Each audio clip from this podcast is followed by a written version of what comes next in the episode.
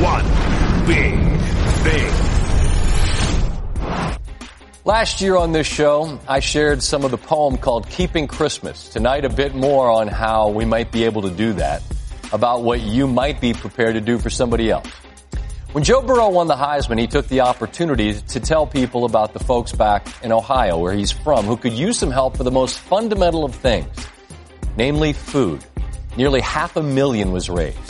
I know the people from his adopted hometown of Baton Rouge and his adopted home state in Louisiana got heavily involved because that's what they do. They take care of theirs. I remember thinking the same thing I did when J.J. Watt was the spark that led to all those millions being raised to help flood victims in Houston. People in this world want to do good. They really do. They just need an on-ramp. And sometimes it's provided, other times you just need to look. Standing in our dining room surrounded by a table full of gifts for families that we don't know moved me sincerely. They were from an angel tree for kids who otherwise might not have anything to open for Christmas. My daughter Lila said to my wife as they shopped, maybe we're their angels. I was trying to tell that story to some folks the other night here at work. I got all weepy. One of them was Kenny Mayne. And my daughter's heart inspired me to do what I did next, and I had no idea it was going to happen until that moment.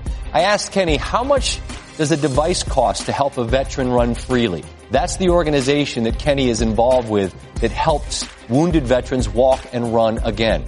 Jot it down. It's called Run Freely. He's passionate about it. He told me the amount I'd need to write on a check, so I did. We're fortunate enough to be able to help. And like my daughter suggested, maybe we can be an angel for a veteran.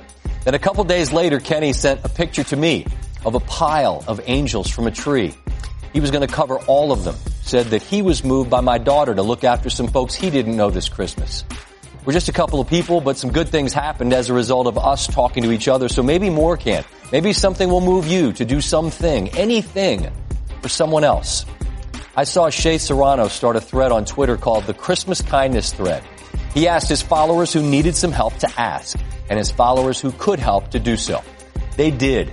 His army is mighty that way, and it's beautiful to see thousands and thousands of strangers trying to do right by each other in a place where those strangers normally gather to be hostile with people they don't know.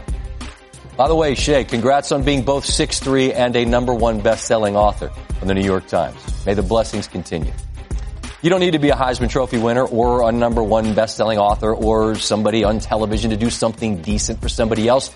You just have to find the on-ramp or make one. So maybe Maybe do that. There's a line in Keeping Christmas that says, ignore what the world owes you and think what you owe the world. And I know this much is true. The gift indeed is in the giving. So if you can, do something kind for somebody and have a Merry Christmas.